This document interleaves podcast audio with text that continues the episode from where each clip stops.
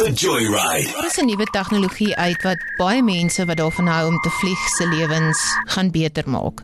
En as ek sê tegnologie, dan beteken ek nie extra legroom in die vliegtuig nie, alhoewel Hey, dit ook a, that's a nogal good deal. Ja, Wat- wa- wat- Extra legroom on the Luister, luister. Jy Jy swaar in 'n vliegtuig, vriendin. Nooit ooit. jy's jy's die laaste een om te min.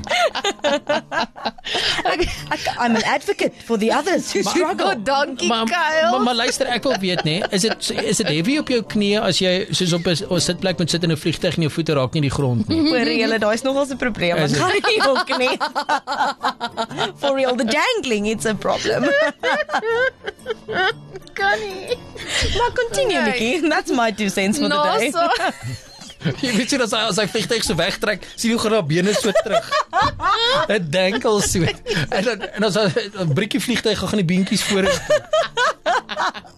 Sy sê dit met soveel persoonlikheid. So I am. Okay. So NASA What I lack in height, I make up for in personality. Woord, Okay. So NASA het 'n X59 uitgebring.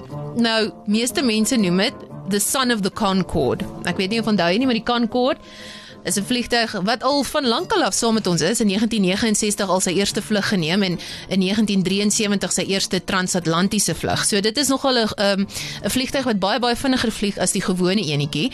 Hy kan so 1200 km per uur vlieg. Dit is vinniger as die klank van van ehm um, wel die, die spoed van klank, ekskuus, nie die klank van spoed nie. Jy het my dit mekaar gemaak. Stop. So in elk geval, hulle hulle het nou besluit, hulle gaan nou hierdie Son of the Concorde, die X59, gaan sy maiden voyage nou baie naby in die nabye toekoms neem. En dit sal beteken dat jy van Londen na New York kan vlieg in nie 8 ure soos gewoonlik nie, maar in 90 minute. Wow. Oh wow. 90 minute kan jy oor die see vlieg van die een wonderlike stad na die ander een toe. That's amazing.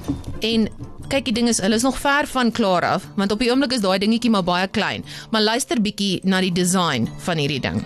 Just like birds are just perfectly designed, this airplane is being perfectly designed to fly supersonic as quiet as it can.